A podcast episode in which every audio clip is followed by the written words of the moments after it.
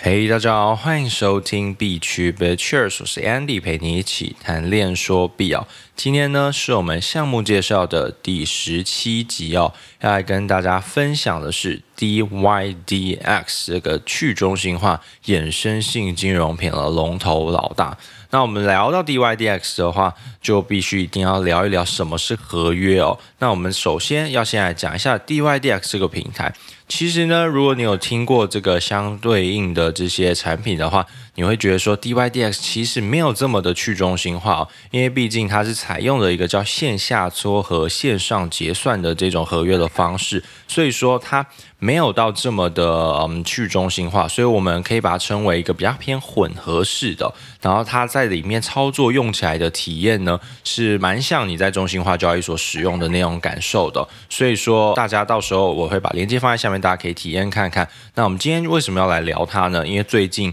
他们准备要发币了，就是他们准备要分啊、这个 airdrop 就是空投它的代币，它的治理代币要即将出台了。因为其实 DYDX 说要发币已经非常非常久了，大家都觉得诶，它会发币，但是它其实蛮长的一段时间了啦，就是大家也是等很久了。当然，我之前有抢先先布局了一点，就是在上面进行交易，因为我们有说过这些空投的产品呢、都是你要曾经还用跟这个智能合约进行交互，也就是你要去使用过它的平台哦。所以，我们今天也要告诉大家有什么样的平台，我们最放在最后好了，有什么平台呢？也是我们值。得先去布局的一个产品啦，然后也顺便去玩玩看，然后用一点点的小小的资金去试试看，然后去进行交互，就是跟智能合约互动哦。所以呢，搞不好会有意想不到的收获。其实这一句话我们在往期节目也是常常跟大家一起分享哦。但是这是真的，因为这一次这个空投，我相信应该也是。价值不菲啊，还是挺好的一次方式。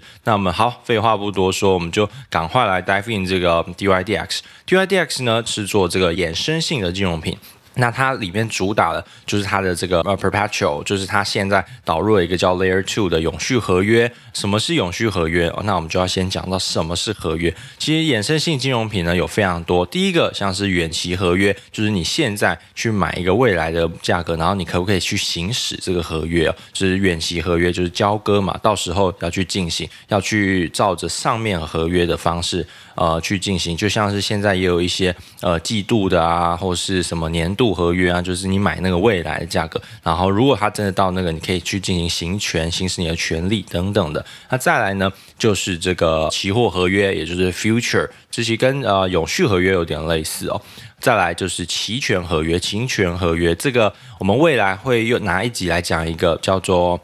呃，好像是 O P O Y P N O P V N。O P One 有一个项目也是在讲这个去中心化的期权合约，我们把它放在下一集来讲，大家先听听就好。再来呢，就是交换合约，也就是 Swap 哦，啊，这个交换合约也是蛮有趣的，就是你可以去买一个利率交换，其实就像是之前有一个在零八年的时候，那个时候做空 CDS，就是啊信用违约交换，那也是一种的合约嘛，所以说它有非常多种，其实衍生品有非常非常多种啊。忘记了，我们还是要先跟大家提醒一下，因为今天讲到这个合约跟杠杆会有一点类似的关系，所以呢，啊，警语还是在跟大家呃了解的，就是呃，加密货币呢是非常高风险的东西，如果你不知道不呃，你就不要参与，你没有做好绝缘就，绝对不要进来，因为非常的危险。然后加上今天要讲的是合约交易的部分，所以会牵扯到一些杠杆的操作啊，呃，所以我们今天纯粹是一个分享的目的哦。好，那我们再来聊一聊。那什么是永续合约？永续合约很有趣哦，它有三个很大的这个优势啊。第一个就是它不会到期啊，如、不会到期，有一个很有趣的例子跟大家分享。呃，前阵子不是有这种像是原油期货啊、什么期货啊、大米、小麦啊这些期货，很多是有些合约是真的是你要到时候要行使权利的时候，你是真的 要去把那个原油扛回来。所以当初那个原油为什么这么危险？就是因为在前几天的时候，然后发现，哎，怎么会突然直接穿仓穿到负数？那个时候就是一个很危险的状态，因为他们大家要买这个期货合约，就是为了可能要对冲风险对冲之类的等等的，而不是说啊你呃就是要去做别的事情，大家会把它拿去。拿来当一个金融产品玩了，然后或者就想要说赚一些 profit，所以说啊、他们去买啊，想要去有一点投机的心态，然后想要去买。但是你买的时候，最后如果当那个行使权利的日期已经到的话，要准备交割，但你没有去现场，而且这个假如是你在美国买，然后这个原油期货，你是真的认真要去那边把你的原油载回来的。当然想想当然而又不是大家都是开这个航空公司的，所以其实你买这个。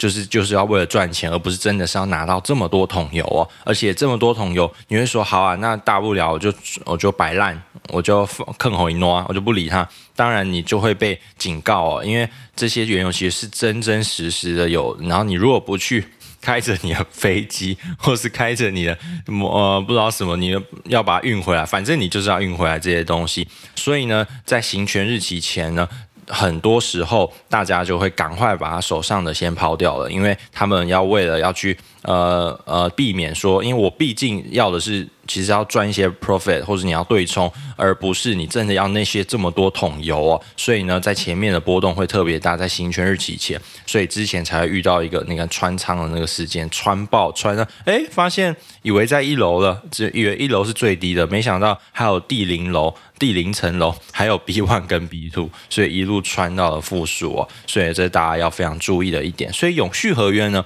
它就是没有到期，然后再来第二点就是永不交割，就是它不需要。去交割这个物品呢，所以说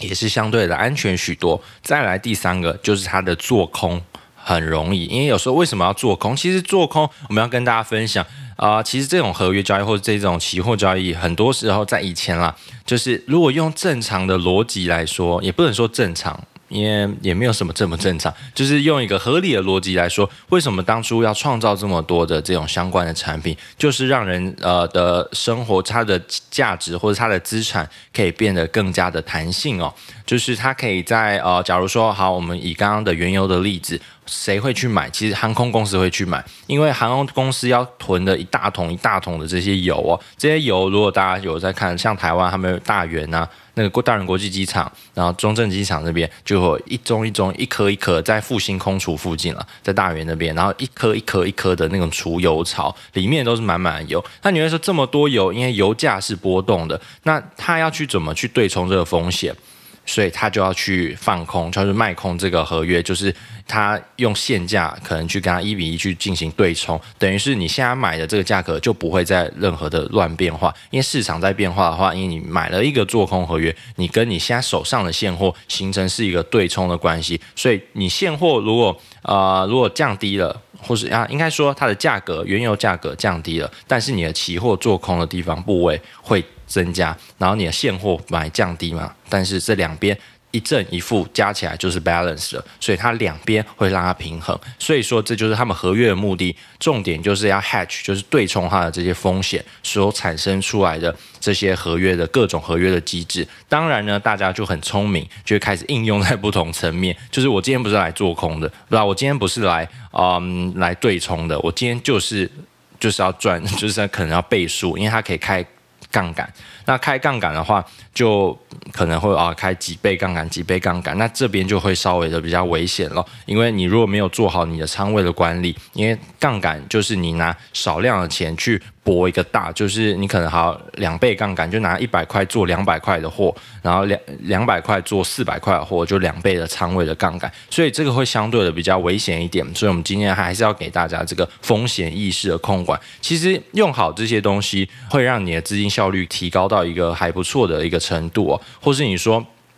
呃，刚刚的啊、这个原油期货，你甚至你不要一比一，比一其实好就觉得有点浪费了。那你可以用开，可能你一百万的原油好了，价值一百万，然后你用一个五十万好了，然后你开两倍，是不是就是一百万？但是你只要用五十万的价格，你就可以去对冲你一百万现货的这个风险。所以说，相对的就是。比较安全一点的手法，就是比较好的一种方式啊，因为你就不需要也是同等拿一百万对一百万，这样子就是你的资金效率会降低。你拿五十万就可以做到去 hedge 去对冲到你这个呃一百万手上的现货这个价格，所以去达到一个 balance，甚至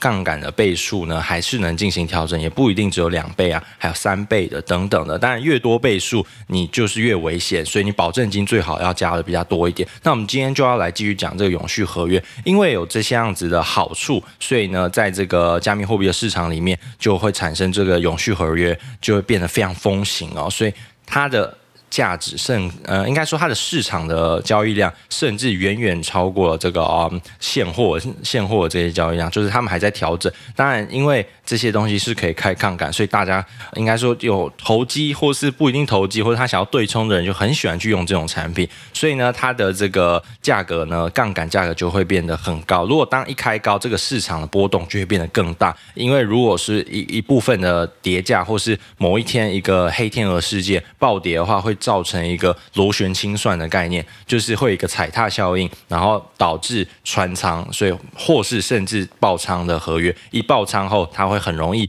就是直接螺旋式的往下窜了，所以价格会因为这样子而去受到影响。可能它就是短期的，但是当这些东西仓位爆了，就是爆了。当爆仓，你的这些金额，你如果没有设好止损点，你全部开了仓位，这 position 全部都不见了。所以大家要做好自己的仓位管理。所以保证金是一个非常重要的概念，你要去做好你的保证金，然后算一下，就是你可以耐受度，然后永远不要开这个呃没有止损的合约哦。没有止没有止盈就算，但你一定要设定止损的合约，就是你止损的点在哪里。当然，这个止损的这个点也是因为 DYDX 很特别，也有提供这样子的一个方式，所以我觉得这个平台还蛮有趣的。那我们紧接着来介绍 DYDX 这个平台到底是在干嘛？哎，它其实本来以前就有做一些像是交易啊，或者它做一个 landing 的这个动作，它很早以前就有。但是呢，它最近比较火红的，当然就是走这个 Layer Two，就是走这个第二层的，就是速度比较快的方式，然后让你在呃这种去中心化的链上面，你居然可以做到。丝滑的体验，丝滑般的体验，这当然不是吹牛啊，就是因为我自己也有上去试过，我觉得还蛮有趣的。就是它玩起来就跟这个中心化的交易所用起来类似，而且它还有 order book，它跟其他的呃一般的 DeFi 协议不一样，因为 DeFi 协议最厉害的就被。Uniswap 研发出来的叫做 AMM 自动做市商的平台所带进来的这一种价格合约机制，所以 AMM 这个机制是大幅的用在 DeFi 协议里面，因为觉得真的怎么这么好用，短短的 X 乘以 Y 等于 K 的这个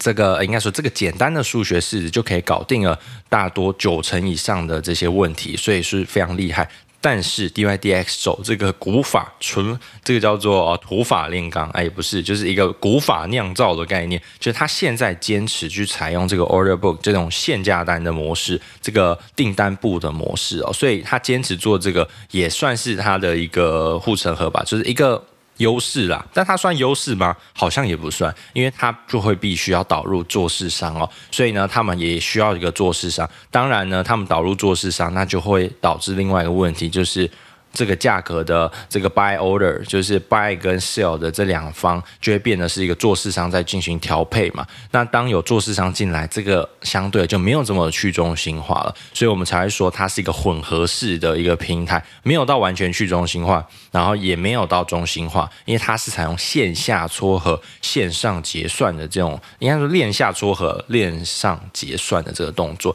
可是要先跟大家提醒说，Layer Two 毕竟它不是在 Layer One 的。这一层，所以说你如果要去产生这样子的动作的话，你要等等于说你要先把钱去存在 Layer Two，所以中间会花费一次的 Gas Fee，然后你才能在上面进行 Layer Two 的一些呃像是这个永续合约的交易。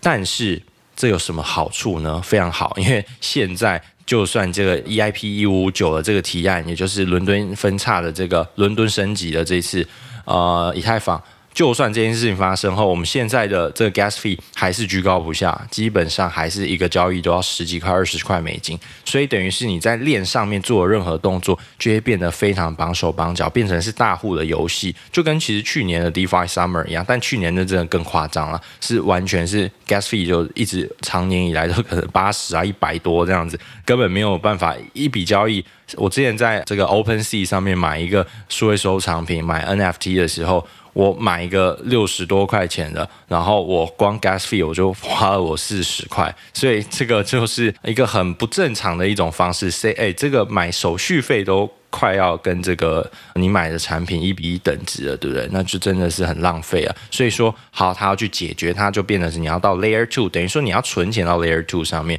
然后 Layer Two 上面就进行结算，然后最后结算你要出厂的时候，他再让你把你就再把它领走，那才是做好一次。所以等于说你付两次的 Gas Fee，或甚至一次，他第二次如果选慢一点，就是他有选分快速啊跟缓慢，就是让你。存钱、存提款的时候，会因为毕竟要端看这个以太坊它目前的这个交易量是到底是多少。因为如果很拥堵的话，当然你的 gas fee 就就是你要等时间更长，gas fee 可能要更贵。所以说这个就创造出了一个另外一种的效果啊。所以说，嗯，这个 DYDX 也是蛮聪明的，赶快去导入这个 Layer Two，所以让大家更能交易。呃，跟大家分享一个，就是我之前就是当初有去看过一个项目，蛮酷的，就是它其实在一七一八年也就出来了。他们是去，也就是去中心化交易所，也是一个 DEX，但是它在上面进行买卖，它是一个现货交易平台。然后进行买卖的时候，每一笔你都需要挂这个限价单。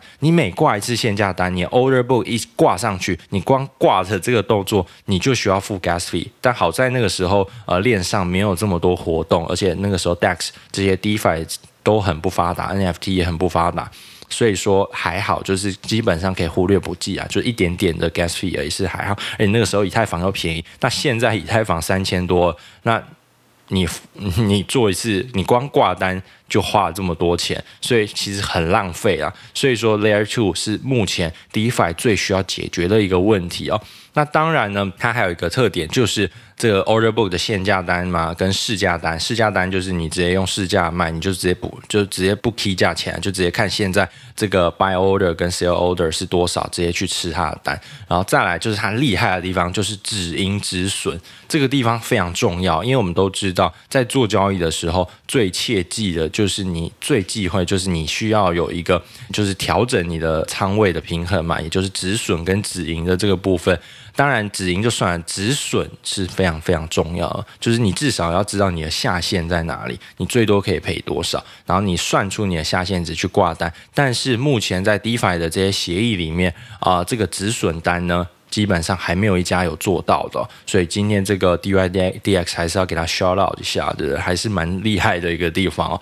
那你会说好，因为今天我们在上面做 trade 的时候，你要呃做这个永续合约，那它有三种价格啦。这个三种价格是为了要去保护它的机制，因为我们刚刚说它其实有一点半中心化，又有点半中心化、半去中心化的混合式的交易所。混合式的这这种衍生性金融品，所以呢，我们要知道说那。你做交易的地方一定要是一个公平、公正、公开的地方嘛，所以呢，他们会引进了三个价格。第一个叫做指数价格，指数价格是 DYDX 他们团队去提供的，所以这个是偏中心化。但它这其他的这个价格从哪里来？它采用这个六到七间的这个交易所，这种中心化的交易所。当然，一间两间会不安全。那如果今天到你看六到七间的中心化交易所，那其实价格就算你要操纵，也没有这么容易操纵。懂了，你要操控得了六七间交易所价格，那你也是类似五十一帕攻击，你也是很牛，你也是很屌，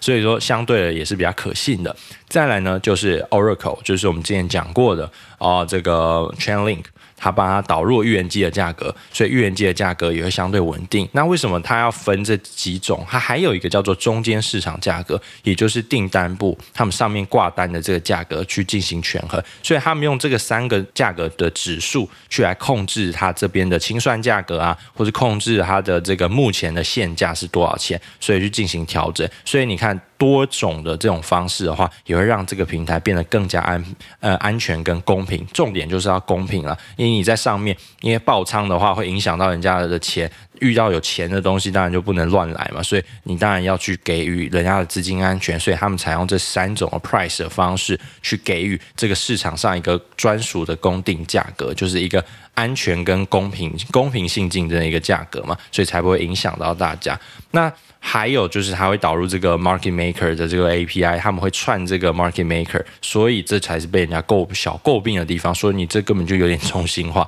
但是呢，因为他们创造的是三个指数价格，所以其实相对来说也是还 OK 的啦。就是至少在上面还有这些功能啊，是还蛮有趣的。大家有兴趣也可以去体验一下，我也会把这个链接放在链接栏啦。因为就是因为最近它要发币了，所以想说，哎，来聊一下这个，也顺便聊一下这个合约是什么。因为毕竟在这个市场上有很多的这种方式。然后最近最新的啦，就给大家一个资讯，就是这个交易挖矿，就是他们最近有一个活动叫做交易挖矿，因为他们为了要等到这个八月底要准备发币的时候，发他们的治理代币的时候，然后他们就想，哎，那就创一个类似像流动性挖矿那种概念，然后他们会给送他们的平台币叫。好像叫 DY 也是 DYDX 吧，就是他们的这个治理的平台币，所以他参与了这个叫做交易的 mining。那交易挖矿就是你在上面进行开单啊，你在进行交易的时候，你就可以获得这样子他们的治理代币，然后他会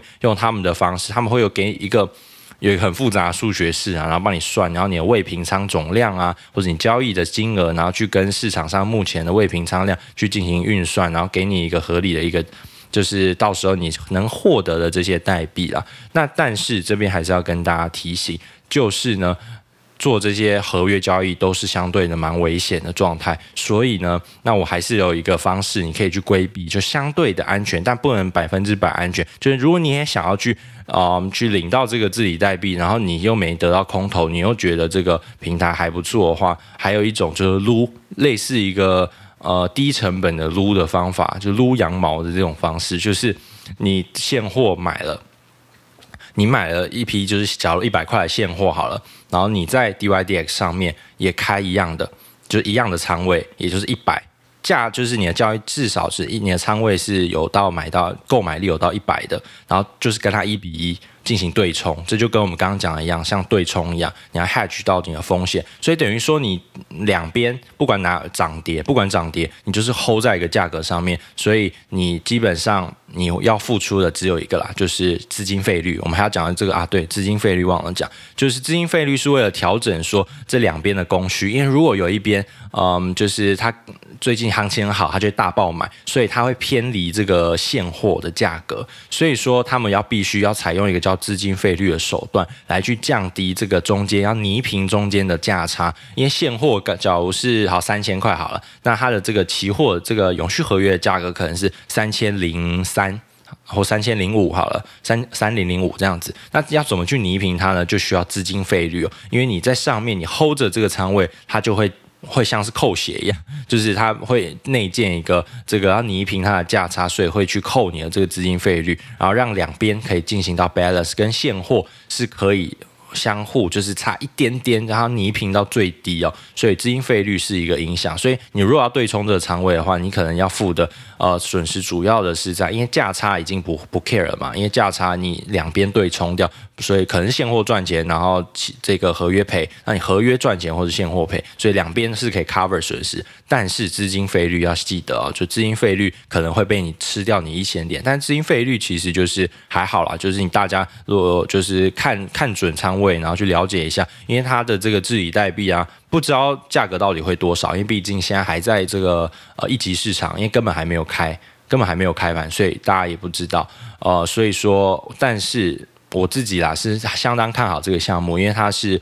一个相对的比较老牌的交易所了，就已经很老牌了，就是已经真的是做很久。然后记得前阵子也是有募资到大概六千五百万、六千多万，然后 a16z，然后什么 Paradigm，反正就是蛮大咖的这些投资人，就是我们平常在呃教大家以后可以教大家怎么看一个项目，会相对的会比较。嗯，安全或是相对的对这个项目会比较有信心的，要怎么看呢？这未来我们可以在哪一集来跟大家分享。所以呢，这是提供给大家的一个呃小小的小小的 tips 这样子。当然呢，做这些东西你就做好绝对研究了，因为毕竟这个东西就是有一点风险，当然就是有风险存在。然后这种东西不是不好，而是你要怎么去使用。就跟我们之前讲说啊，这个其实当初合约这个目的是为了让你对冲，而不是让你这样投机的。所以呢，大家就是做好自己的仓位控制，然后才不会蒙受到一些损失。那你会说，那 DYDX 有什么样的竞品呢？其实像哦，台湾之光，它就是叫 Perpetual Protocol，所以它叫做永续协议、永续合约的协议、永续协议啊 Protocol。所以呢，它也是一个台湾的品牌，它现在它的交易量应该算是第一。但是他没有做这么久啊，但是他的交易量是第一，然后他们也有受到，我记得币安 Binance Lab 也有投，然后他又是台湾的台湾之光，所以也是蛮酷的。然后但是他们采用的是这个 VAMM 机制，它采用的是这个呃 Market Maker 自动做市商的 Automatic Market Maker 这种方式来进行撮合哦，然后所以说不需要一个对手盘，也不需要做市商，它就用自动做市商来去解决，所以它比较的去中心化，所以大家有兴趣也可以去看一下。因为毕竟，而且他还是台湾之光，然后真的是很厉害，而且他才出没多久而已，然后他们的呃交易量已经到很龙，就是很首屈一指了，非常厉害。加上他们前阵就有这个激励的这种部分，所以说他们的平台币是已经出了。所以呢，DYDX 为什么我这一次会看好？是因为我就是呃去看了他们的市值，去进行一个比较，看他们的交易量，然后去了解到说它的估值。因为重点是你要怎么为一个 DeFi 协议估值，你要拿它的竞品来看，大概可以抓到什么样的程度？当然，这不是完全准确，但是至少是一个呃相对比较好的一个方式，去了解到它的这个代币未来之后它的估值是多少。所以今天这个 DYDX 可以介绍给大家。重点就是仓位控管要安全，好不好？安全，安全，安全，资金安全才是最重要的。好，今天其实就先聊到这边喽。啊，如果喜欢我的这个 podcast 的话，也欢迎在这个 Apple Podcast 帮我留言五星吹捧，五星好评。然后未来还会再给大家更多关于这种区块链、加密货币的一些知识哦。然后今天先到这边，拜拜。